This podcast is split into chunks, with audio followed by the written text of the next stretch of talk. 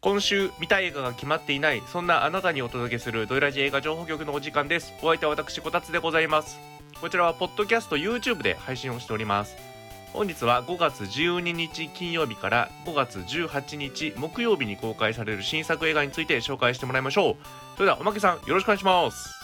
はい、よろしくお願いします。お願いしますはい、えー、ということで、えー、先週までね、ゴールデンウィーク入っててということで、いろういろん娯楽対策が、なんかね、映画館がゴールデンウィークは、近年まで見るか、今まで見たことないぐらい盛り上がってた、客がすごかったっていううん噂聞きますけど、どこもね。はい、うんという中で、ゴールデンウィーク負けて、娯楽対策とは違うけど、注目作あるなっていう感じで、はいいくつかあるので見ていきたいなと思います。はい。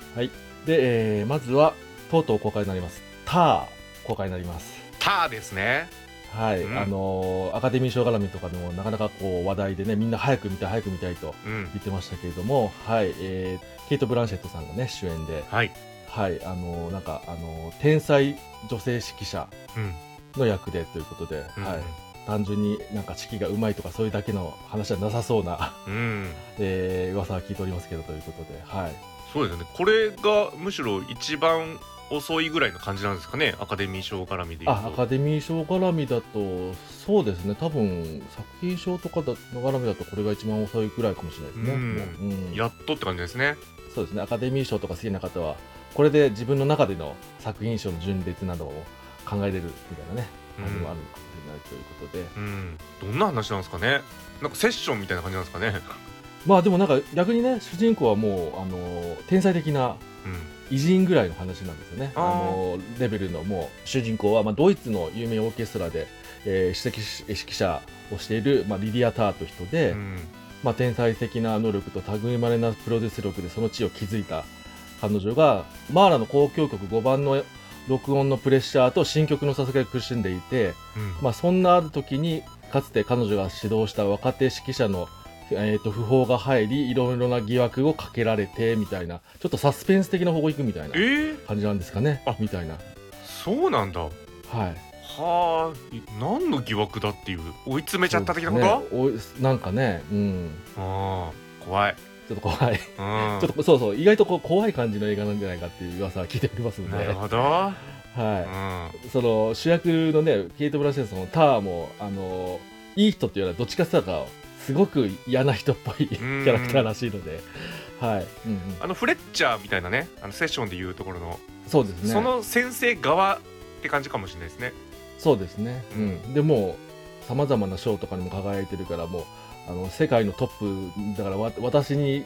が一番なんだからみたいなそういう傲慢さもありつつなキャラクターっぽいですけども、おお、はい、い、やどんな話になるのかが全然わかんないですねそうですね、ううんん完璧に指揮者をこなししているとうん、いうことで、まあ、それでねいろいろノミネートもされてましたしはいそういう演技の面でもねちょっと期待したいなと思っておりま期す、待です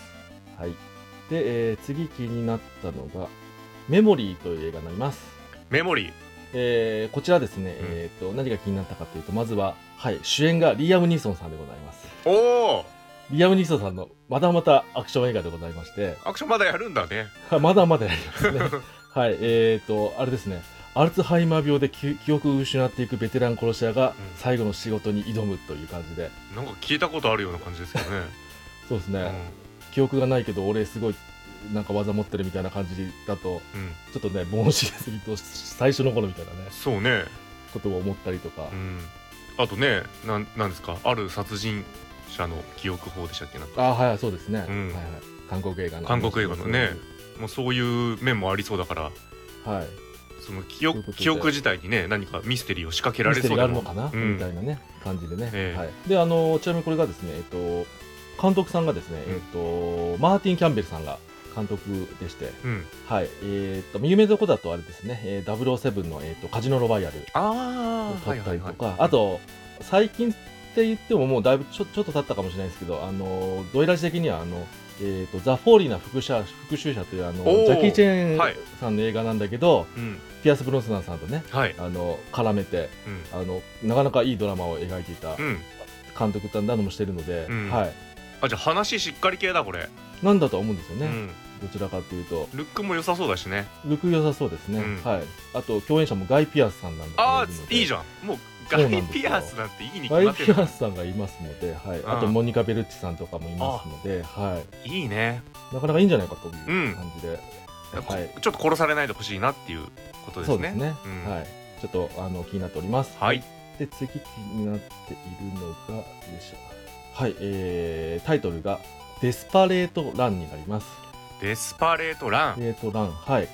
これはですね、えーとちなえー、と主演がナオミ・ワッツさんが主演でございまして、おいなんか久しぶりはい、そうですね、これはね、あのーぜひあのこたつさんなんかはちょっとお勧めしたいなって感じで、うんえーとどういうことかというと,、はいえー、と、息子の通う高校で起こった事件を遠く離れた森の中からスマホ1台で解決しようとする、えー母親の姿を描いたシチュエーションスリラーということ えで、何それ面白これ来ましたね、これ。面白、はいえはい、でこれがですね、えーっと脚本の方がですね、これ何年前ですかね、えーっと棺桶の中に閉じ込められて、あのライアン・レイノルズさんが、リミッリトミットという映画があるんですよね、うんあれの脚本家の方が書いております。ああということで、じゃあね空間広いですからはい、今度空間広いけど、ん一人でふスマホ一台で奮闘するという。へえいやこれはめちゃめちゃ面白いですよ多分傑作ですそうですうん、なんかそう予告を見るなりなんか引きはすごく強いなって感じは思いましたんでうん、うん、気になってますねすごいえー、解決できんのかなできんですかねみたいな感じで、うんはい、でもやっぱりそういう、えっと映画ですからキャストの方とかも見ますとあの大半が「かっこ声」ってなってますねえー、あだからやっぱりど電話でいろいろ出てくるっていうあのいろんな人と会話しながらあれですねだから電話だけでっていうとオン・ザ・ハイウそうェイそうみたいなそうですねオン・ザ・ハイウェイみたいな映画なんじゃないかとああで広い空間だけど誰もいないから一人でみたいな、うんうんえー、めちゃめちゃ面白い感じがしまめちゃめちゃ面白いじゃないですか、こはい、いやこれはちょっと見てみたいなと思っておりまれす、うんはい、で次気になっているのうがんタイトルが「アルマゲドンタイムある日々の肖像」という映画になりますアルマゲドンタイムタイムなんだ、はいどっちだなんだ不吉なんですか、どうなんですか、 えっと、まあ、アルマゲドンってつくとなんかねうんうん、なんだかこう SF の みたいな感じがしますけれども、まあ、そういう感じではなくですね、えっとこちらはですね、えっとジェームズ・グレイ監督っていうあのそうですね最近だとあのアド・アストラとか、まあ、ちょっとそれ SF ですけあどもはいはいはいあと,、えー、と意外とおまけ見てないんですけど結構、あのー評判がいい「ロストシティ Z」おし失われた黄金都市とかうんあと昔だと「エヴァの告白」とかその辺を撮っている、うんえー監督さんの、まあ、自分の少年時代の実体験をもとに、えー取り上げた、えーまあ、ヒューマンドラマだそうですね。へえ、はいここ何年はね、なんかこう、ある程度の監督は自分の過去の実体験とか子供の頃のことをね、映画化するっていうのが、なんだかね、ずっと続いてるなって感じがしますけどね、うんまあ、そういう中の一つとしてあるという感じで、で、えーっと、出演者は結構やっぱいいんですよね。えーっと、まあ子供、子役はちょっとね、お有名な方じゃないですけど、やっぱおお母さん役がアン・ハサウェイさんがやったりとかですね、うん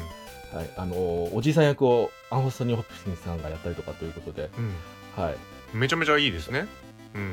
そう、多分すごくいいドタラマイにトなルってるんじゃないかと。ピンとこないですねそうですね、うんなん、アルマゲドンタイムっていうのがね、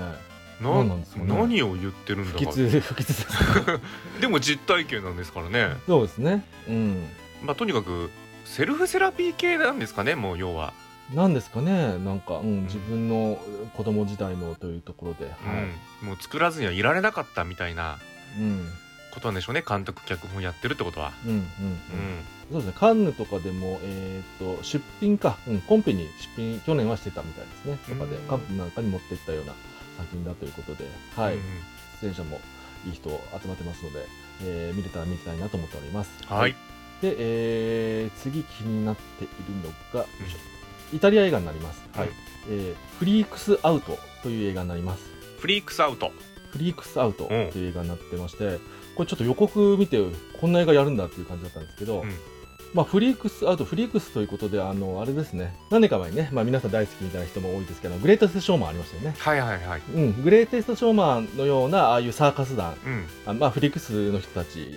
を集めたサーカス団がありまして、はいでそのフリックスのサーカス団の団員たちが、まあ、あのとちょっとした一人一人あの特殊能力を持っても持ちながら、まあ、サーカス団やってるとうんでそういう中でですね、えーとまあ、戦争が始まりましてほう、まあ、サーカス団が、あのまあ、あの戦火を流れてなくなってしまうとうとんいうことなあであの団長が突然姿を消してしまってみたいな感じで、で団長をさあ探しに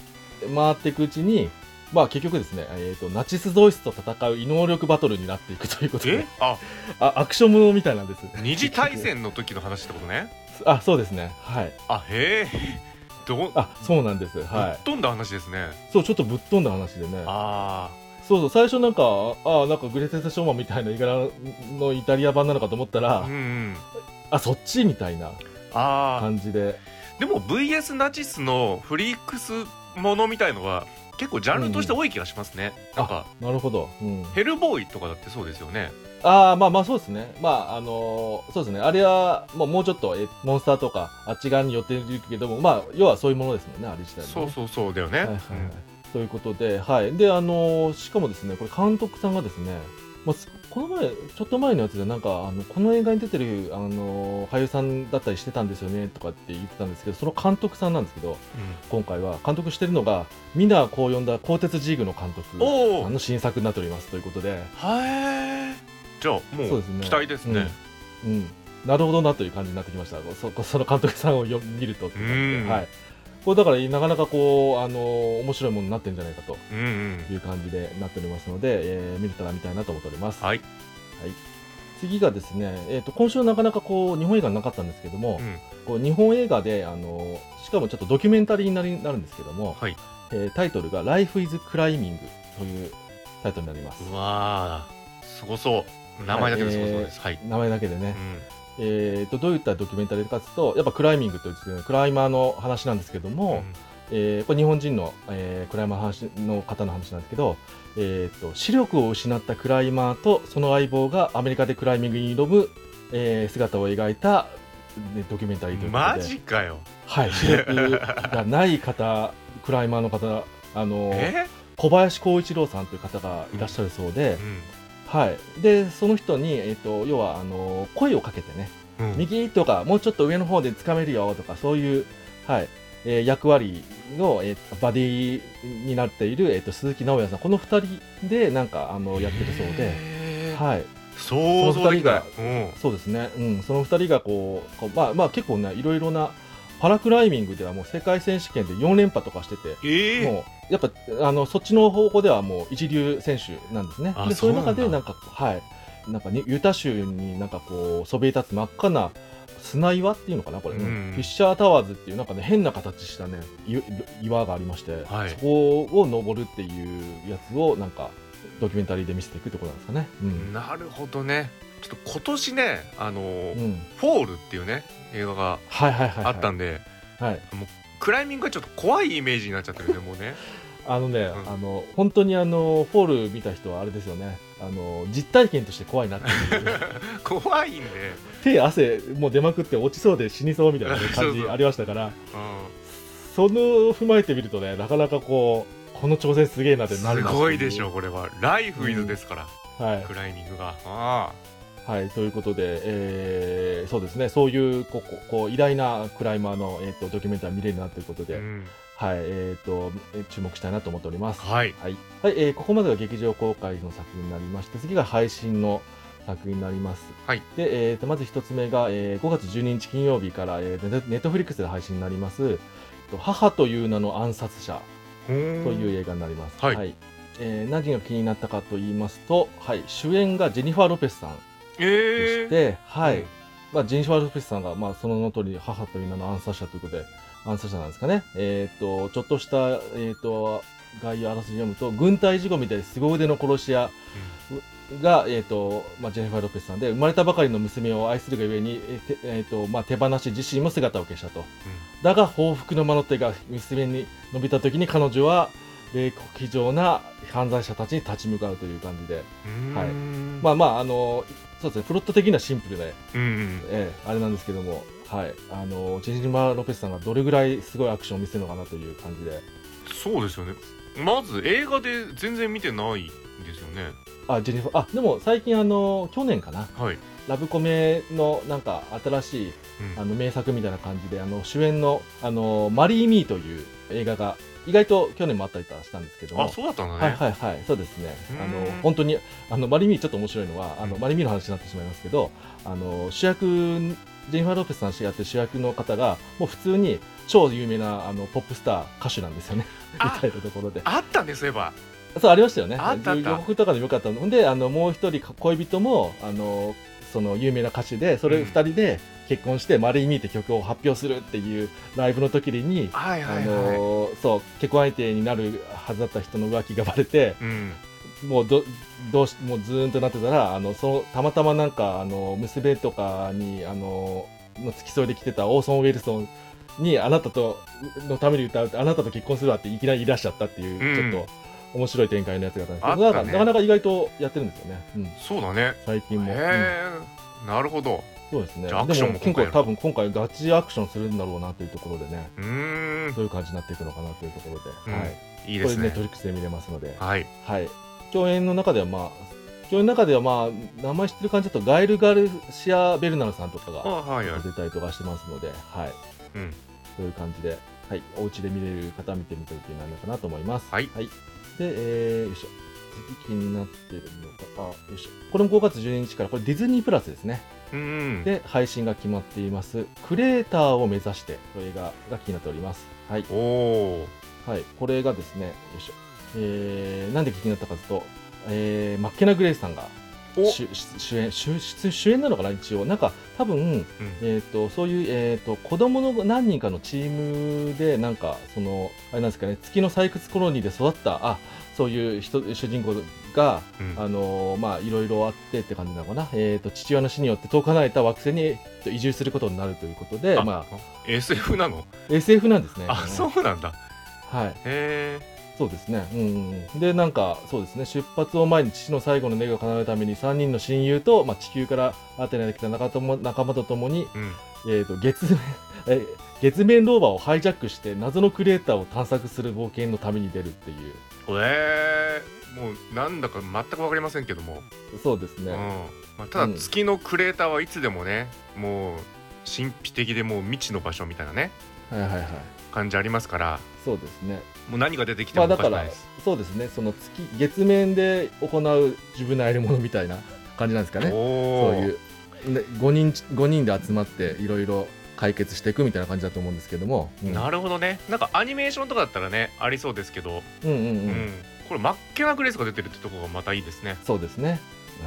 ということで、えー、と見てたみたいなと思います。はい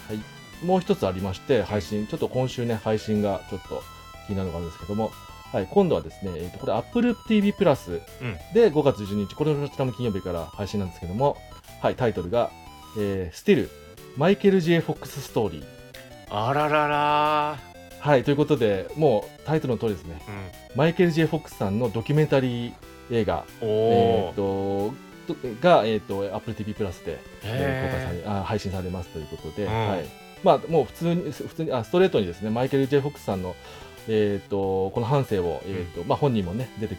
きてもらって交えながら、えうんえー見せていくという感じで、まあ、あのあれですよね、まあ、若くしてもう、ね、国際的な大スターになったんだけど、えー29歳の時にパーキンソン病にうんなりまして、うんまあ、それを最初のうちは隠しながら。 うん俳優活動もしながらとかあったけど、まあ、そういうこともでき多分ねきなかなか厳しくなる中でそそことどうと、まああのー向き合ってどうい生きてきたかとかそういうことが描かれるんじゃないかという感じですね。うんうん、でもさ今思うともう29なんてもうとっくに過ぎた年齢なんでそうそうそうそうあそんな時だったのかって今聞くと思いますねそうですよね。あー、いやすごいですよね、うんそうですね。まあでもやっぱりこのタイトルがスティルってところがついてるところがそうですね。まだなまだというところがあるんじゃないかといまだう感ってじで、はい。うんいいぞはい、マイケル・ジェフォックスはやっぱりこうねいつまでも私たちのスターですからはいスターです応援したいなと思います。はいということで今週は以上になります。はい、ということで皆さん気になる映画はありましたかもしこの情報局で見た映画が決まったらぜひ Twitter や YouTube のコメントで報告してみてくださいねそれではまた来週